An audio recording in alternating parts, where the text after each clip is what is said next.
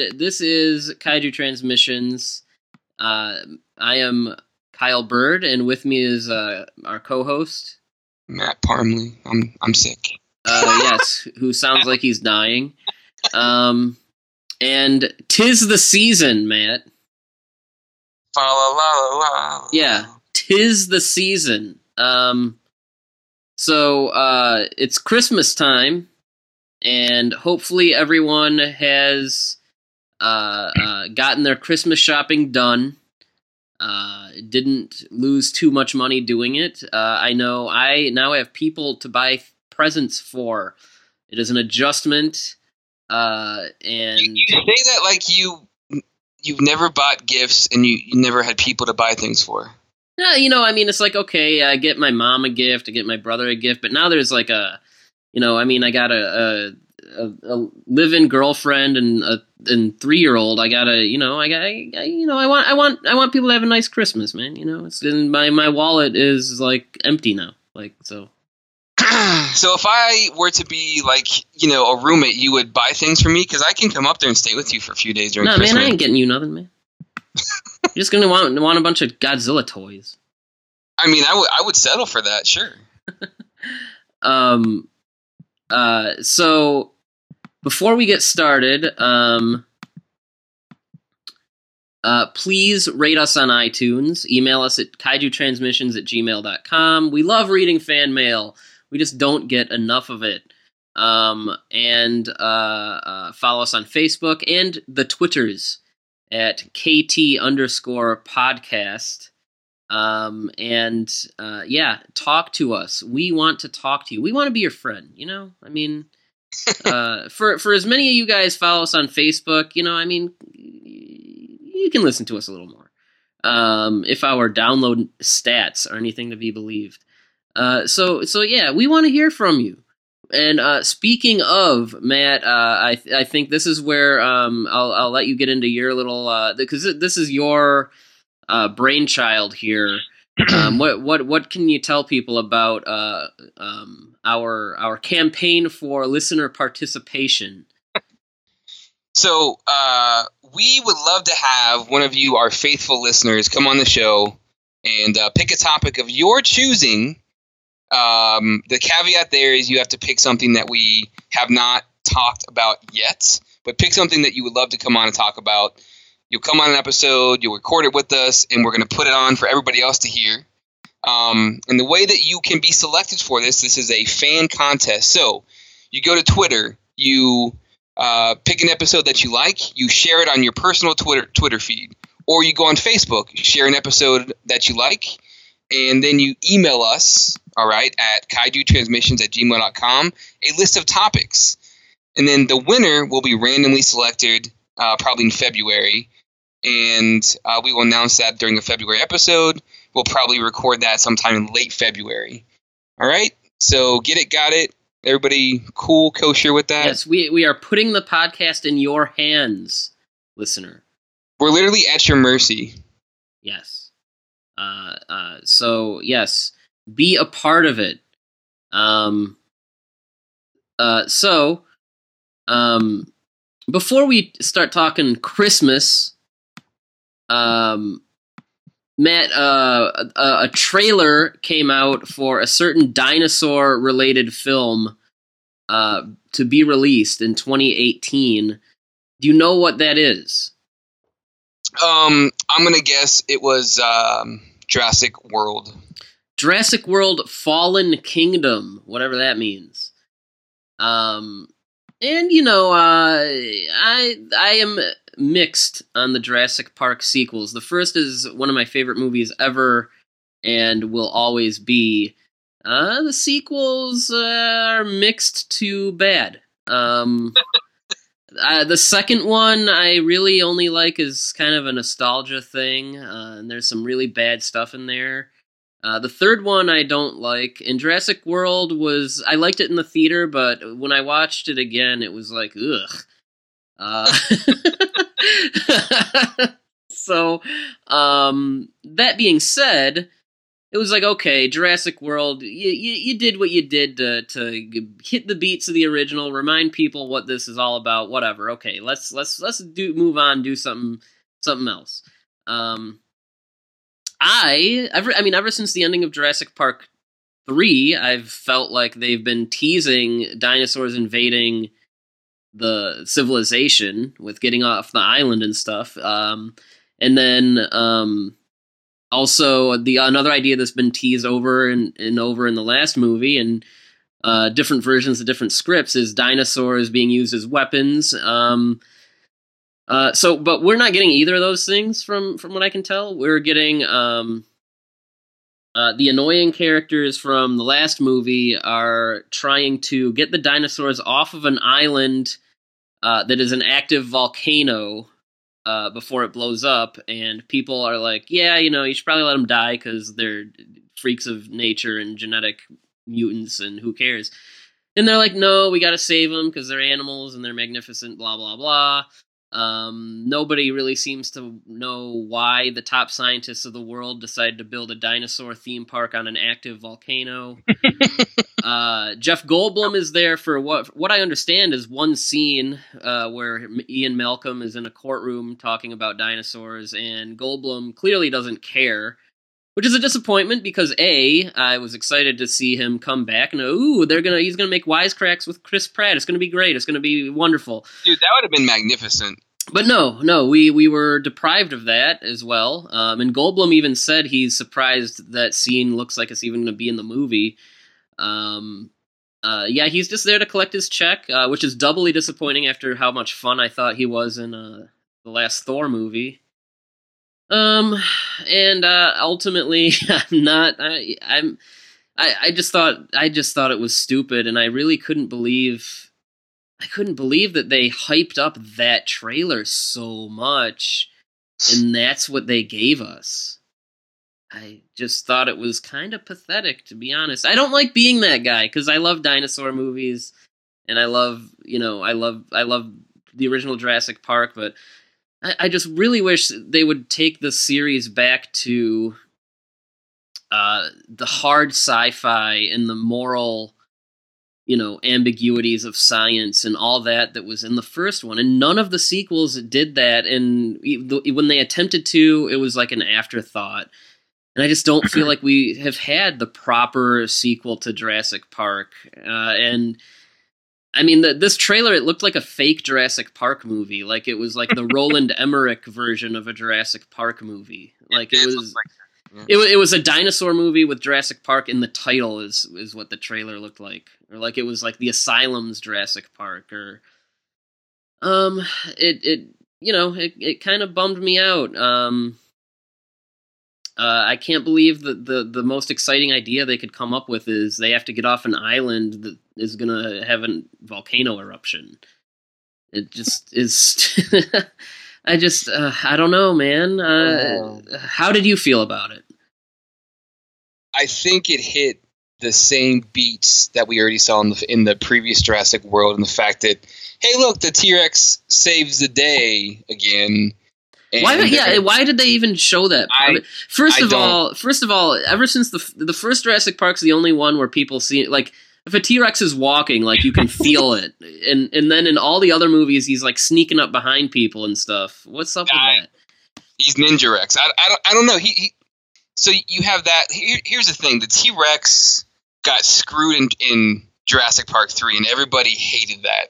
You know the Spinosaurus thing and uh Spinosaurus, Spinosaurus, whatever the fuck that thing's called. I don't know. It's just whatever, whatever that that like that whole Jurassic Park three is a monstrosity of movie making, and I know that I butchered the thing's name, but I, I don't care. But everybody hated that scene, so when Jurassic World came out and appealed to like basically redeeming the Tyrannosaurus Rex it's basically just the, the fanfare that all of us wanted. I mean, that's really what it was. And the fact that he teamed up with other dinosaurs to defeat the villain of, of the film, like that's what people wanted. But then the trailer comes out and kind of does that whole same thing again. So it's a very much literally been there, done that. And then everything else was like Armageddon meets Jurassic Park, where like literally the explosions are going everywhere. It looked like Michael Bay threw up on dinosaurs. That's what this looked like. So, I mean, we're gonna see it. I'm sure. Like we're gonna probably talk about it on the podcast. I would imagine at some point. So. I don't know what to think about it. What I did read is that the trailer is taken from the first half of the movie only, so I don't know what to make of that. Well, if the Um, second half is like good things, they probably should have put some of that in the trailer. Because the, Well, the, that trailer landed with a thud. Like nobody w- looked at that and was like, "Oh, this is great." Like everyone looked at it and was like, "What?" I don't I don't know like the, the one thing I don't understand though is hey as you said why would you build a park on an active volcano I don't that that was the thing that I was just like why I don't I, And get off the damn island. Stop putting these movies on these islands. Also also feathers please stop arguing about feathers Oh my stop. god! Don't even get me going on that. I, Just stop stop I don't I don't want to see dinosaurs with feathers all right I, I know it's scientifically accurate I just don't care Well, it's, that's it's not what the- about- okay. It's it's not what these movies were, and there's an argument that Jurassic Park has somehow been this like but it's not we both symbol know of of of accurate paleontology. Which I mean, yeah, they had consultants and researchers on the movies, but if they thought it was going to be cool, they took a lot of liberties. Velociraptors in real life were like they were like more like the compies, you know, the little things. they were that- they were small yeah, yeah they were tiny and uh like the Dilos- Dilophosaurus didn't spit acid and I mean that I'm I'm He didn't even have a frill. There was no. I mean, like it, it's. yeah, and I, I'm giving examples from the first movie. So right from the get go, I mean, it's not that they didn't take science into consideration, but their ultimate goal was to make a monster movie. And if they thought it would be cooler that the Dilophosaurus had frills and spat acid, or that if they thought the raptors would be scarier if they were bigger and and looked completely different, then that's what they went with because they wanted to make a cool movie. Like and and even in the in the movie in even in Jurassic World, they even say, um, you know, yeah, we we mix all kinds of different DNA with these things. They aren't right. They they purposely gave themselves an out Yeah. to basically nix the scientific thing in the butt, and I'm fine with that. Like But- I get that. but but people are like, oh, it's irresponsible because it's not No, a it's reflection of actual science, and it's like, listen, if you uh, if you get if you get your science if you get your science from science fiction movies, you're an ass clown and you're an idiot.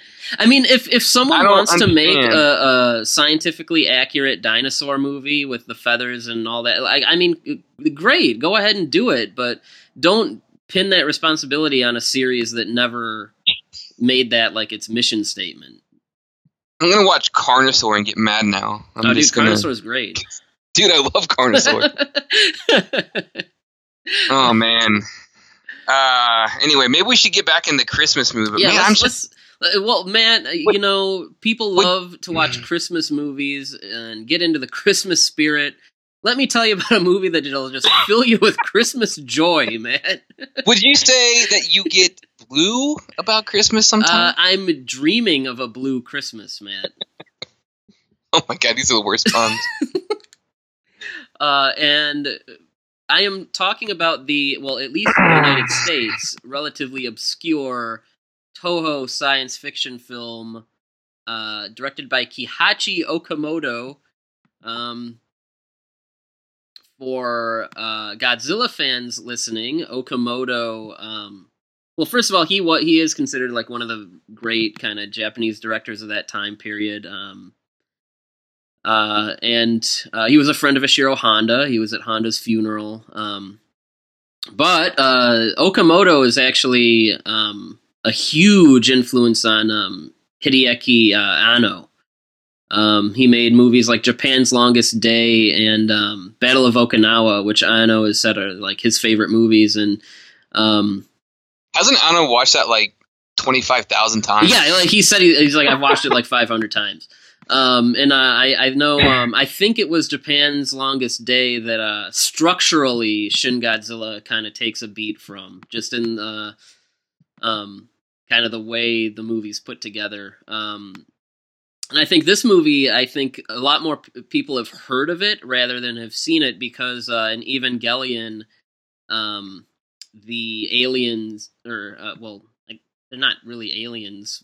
Well, they are kind of, but the angels, they bleed blue, um, and that's like their blood type, and uh, that is taken directly from this movie, Blue Christmas, also known as blood type blue, also known as the blue stigma.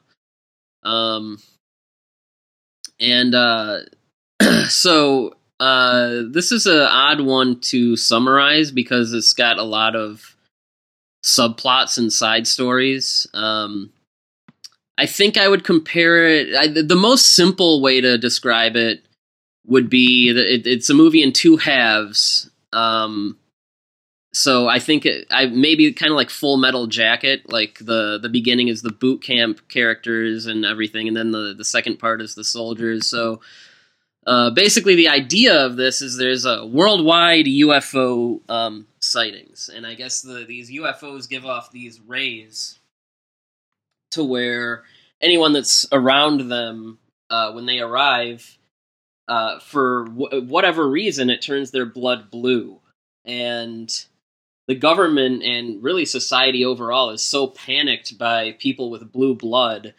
Um, you know, they don't know if, if it's a mutation, if the alien rays like changed them or their physiology. Like, uh, they're really freaked out by it because it's are they infected with something?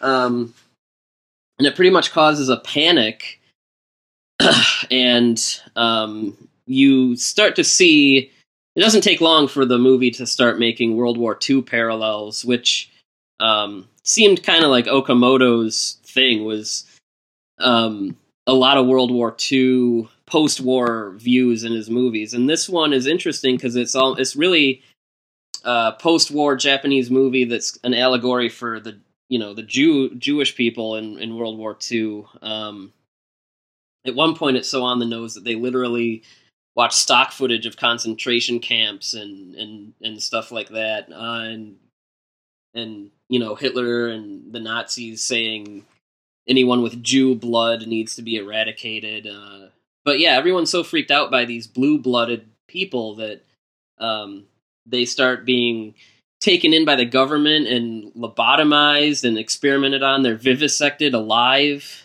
Um, they're sent to concentration camps and um, all kinds of messed up stuff is done with them. Uh, although, realistically, you know, just like you know, Jewish blood, it's you know, they they just have different. They just have blue blood instead of red blood. So it's just like you know, Jewish people are the same as anyone else, and Jewish people still bleed red, and these people bleed blue, but they're still the same. Um, so right there, you see a really it's an allegory for paranoia about people that are different or that aren't aren't understood. Um, and it, it's kind of a direct allegory to the Holocaust. Um, now, uh, the the first half of the movie is mostly um, following a reporter played by Tatsuya Nakadai, who, if you if you watch a lot of Japanese movies, you know this guy. I think he's probably most famous as uh, the villain in um, Yojimbo. but he's he's been in a lot of Kurosawa stuff though. Um, but yeah, so uh, he's a reporter um, looking for the, the the the scientist who um, has kind of been shamed away from the public after going on a tirade on TV. Um, and this reporter is kind of tracking him, and he's looking for him. He ends up looking for him in France. Um, and you know he's just trying to find out more about his research on on the the UFO sightings and the witnesses.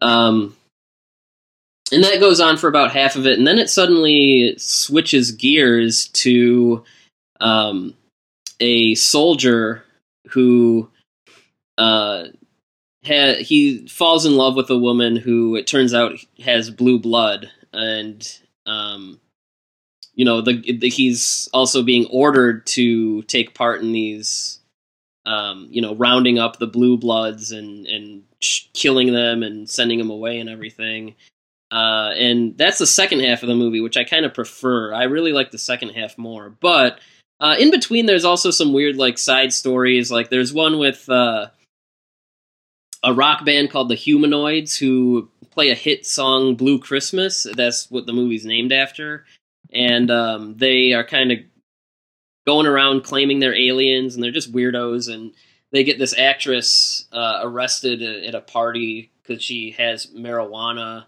and um, I don't know, like that. There's a lot of that stuff in the first act of the movie. Yeah, that's a, that's like a conspiracy thing. Like it gets planted on her, and she didn't actually. Yeah, yeah, and and the the movie it, it, it they get into a lot of like shadowy government conspiracies, like um that they want to that they ship off a lot of the blue bloods to concentration camps, but they keep a lot of them alive just so they can round them up and kill them and tell the public that they were like staging a takeover.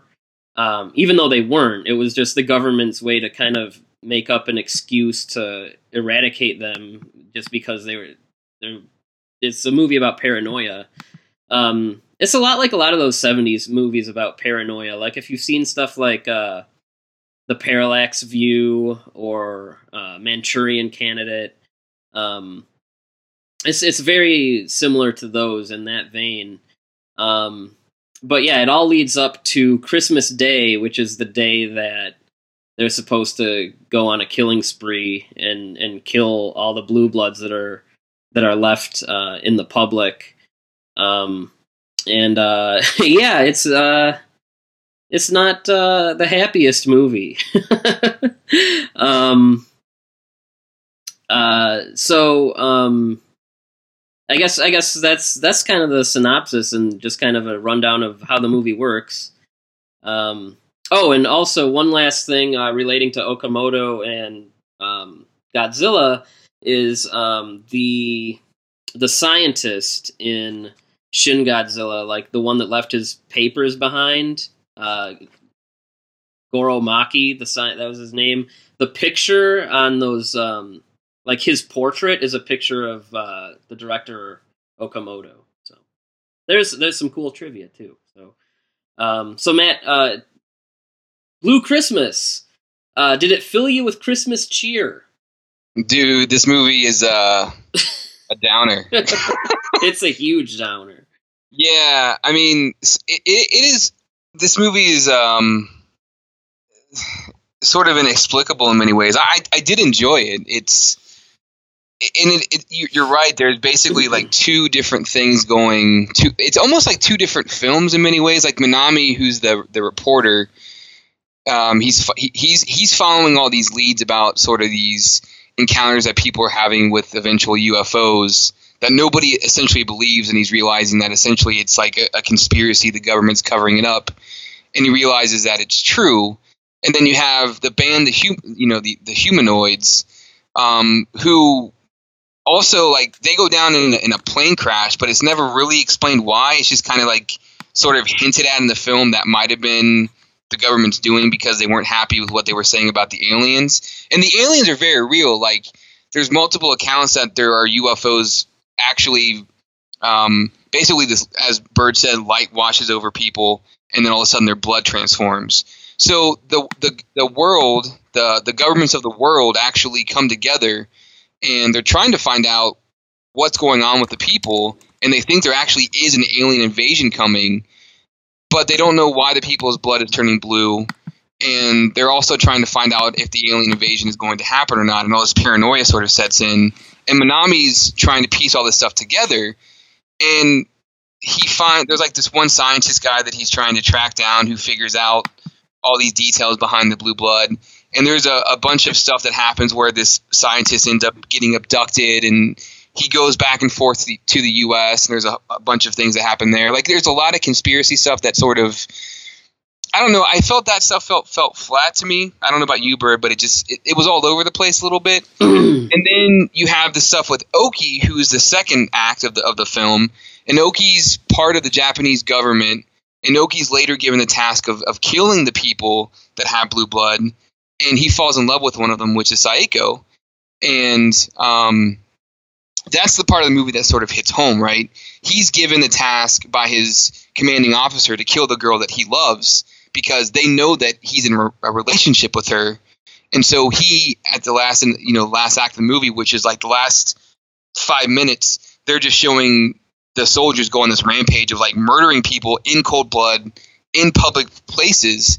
So he walks into her her her room basically, and she's there's this whole thing where, um, she's she was telling him a story about she was in a relationship with her first boyfriend and she she knew that he didn't actually love her and he was supposed to come home to her on Christmas Day but never showed up. So on Christmas Day, she prepares this huge banquet, she gets all dressed up. He walks in the door with a machine gun and hoses her down. And then he walks back outside and the government ends up killing Oki. And it's just really harrowing. I mean, it really is. Um, that's the part of the story that like, man, you're just you're a wreck after you see that stuff. I don't know what what else to say. But all the other conspiracy stuff, it just the the aliens kind of hanging out there and never really appearing. I know that's not the the point of the movie, but because it's there, I don't really know what to do with it.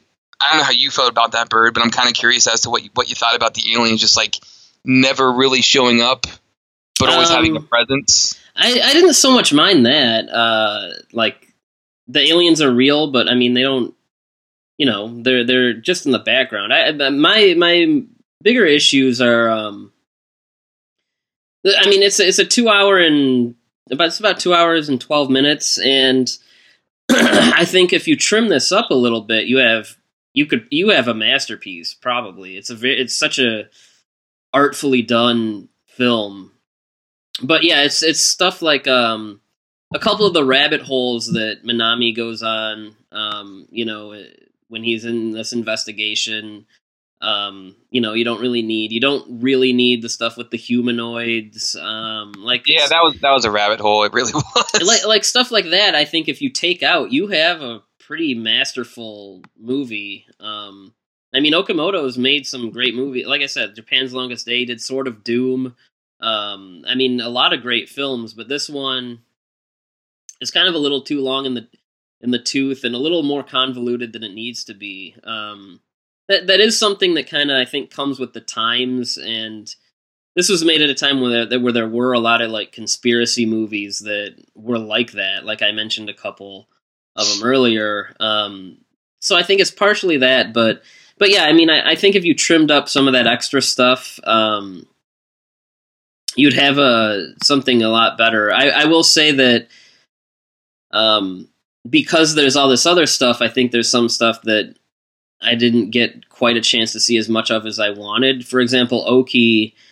Um, it's not that his relationship with the girl is isn't believable because it is, but you know we we don't quite see much of like when they first met, and you know you you don't get so much time as much time with them as I would have liked, um, especially Oki's dedication to his job. I mean, the, if the ending is to be, you know, believed, then you know he he's he would be torn between his job and you know his relationship, and you know it, it, he would be very loyal to the cause and his job, but that's not really what we get. So. I, I would have liked to see a little bit more of that um, because I, I'm not sure that I buy that he would come in and do what he, he did um, just because we didn't get to spend that time uh, that kind of time with him. Um, that being said, the ending is great. It's really powerful, and the last shot of um, uh, the blue blood and the red blood meeting is just heartbreaking and poetic and beautifully shot. But uh, but yeah, there, there's just a little too much um, going on that that didn't really uh, mean much, especially in in uh, Minami's portion of the story. Um, we should mention too that the the people with blue blood, they they always mention multiple. They mention multiple times in the movie that they have milder dispositions, um, and and they basically have an inability to become angry for some reason. That's mentioned multiple times throughout the film, but there's never like a reason behind it. It's just something that came with the transition to having blue blood. Um, another conspiracy theory that kind of just to, to drive the point home there's a pop star that's mentioned very early on in the film. Um, and she's given this role a new role in this like soap opera thing. And um, she's basically told to go to this party by her agent, and she's at the same party with the humanoids, and that's where somebody you see this like somebody drop uh, drop like a, a bag of weed in her purse or something, and then she's taken. Uh, the, the party's broken up by these agents, these like uh, government agents, and then she's taken to jail on these like trumped up charges because of possession of, of drugs, and then she ends up killing herself. Well, it turns out the government knew she had blue blood, and that was the reason behind it. So like, there's all this government conspiracy stuff going on. You could have really cut that out. It wasn't really necessary. Um, but that's kind of like the the rabbit hole stuff that happens a lot at the beginning half of this film. Yeah, yeah, no, I I agree. Um, uh, I think it's a yes, it, it's a, a, there's a amazing movie struggling to get out of what is a pretty good movie, really. Um, now, we haven't really talked about though some of the implications of uh, you know blue blood. I mean, you know, just being different. well, yeah, um, I mean, it, it, I mean, it's an allegory that we've seen how many times? We've seen it with Planet of the Apes, X Men. I mean, it's it's really that paranoia around something that you don't understand, and for whatever reason, you feel like it could harm you just because it's different. Um, you know, uh, but I mean, it's clearly a, an allegory for you know the treatment of the the Jews in World War II. Um, but uh, like, but yeah, basically people are panicking because I mean, it, it, so someone bleeding blue is freaky. What does it mean? Uh, is it a po- are they poisoned? What are they? But you know, at the end of the day, they're just like anyone else. it's that whole thing about uh, stuff we don't understand. Understand scares the crap out of us. But at the same point, the one thing about this film is people actually getting milder dispositions and actually acting less angry. Yeah. And being more kind and yet still getting treated worse. yeah. like, you know what I mean? Like that that whole thing, I think that's um uh, uh I mean that's just I mean the I, look at the times we're in now, you know? I mean this movie's still relevant unfortunately. Yeah, I mean, I, I, don't I don't talk about it often, but like because of the kind of work that I do, and I work in I essentially work in HR where like I hire people for a living, and I work with hiring managers. So like basically, I'm a recruiter, and, and people people come to me to basically find a person for a specific spot, right? A specific kind of skill set.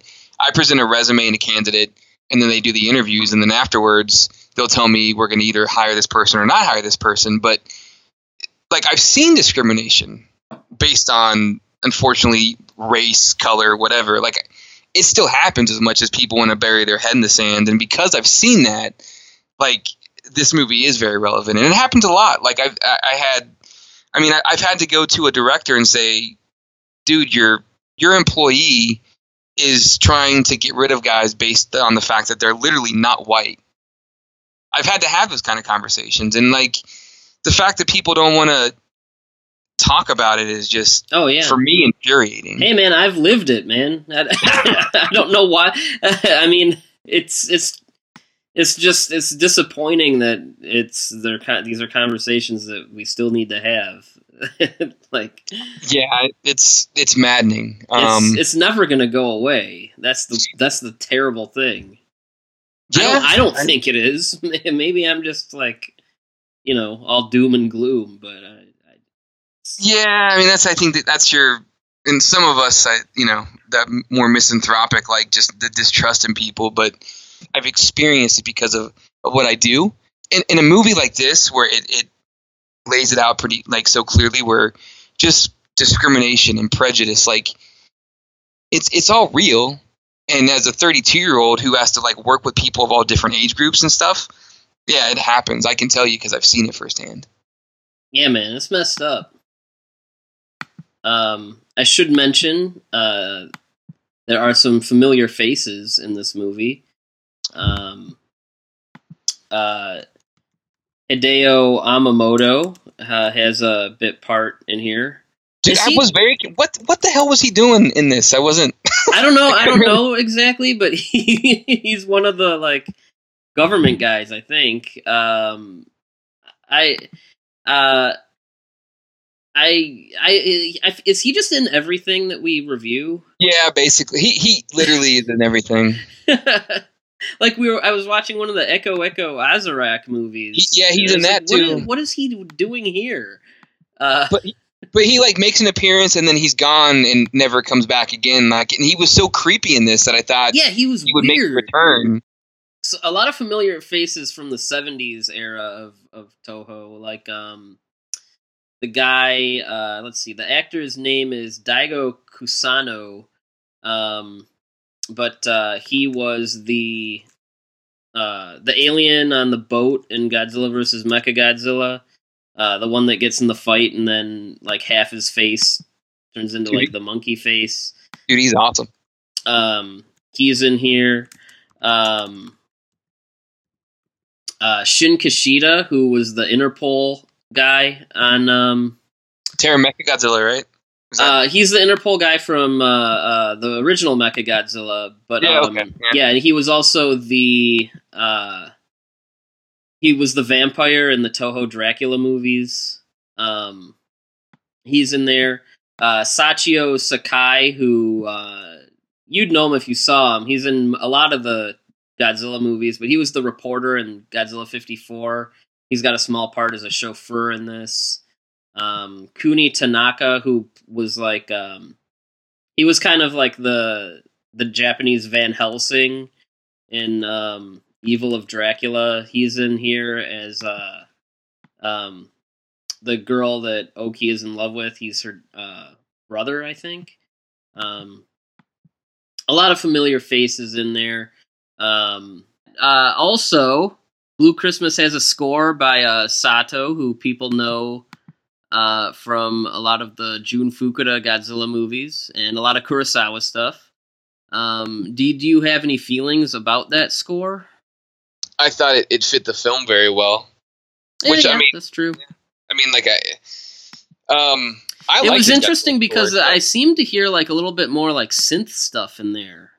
And yeah, and there and, was and when I think of Sato, I usually think of like, you know, a lot of like, you know, almost tribal sounding instrumentation and you know more jazz influences and stuff like that. But yeah, there was like some synthy stuff in there.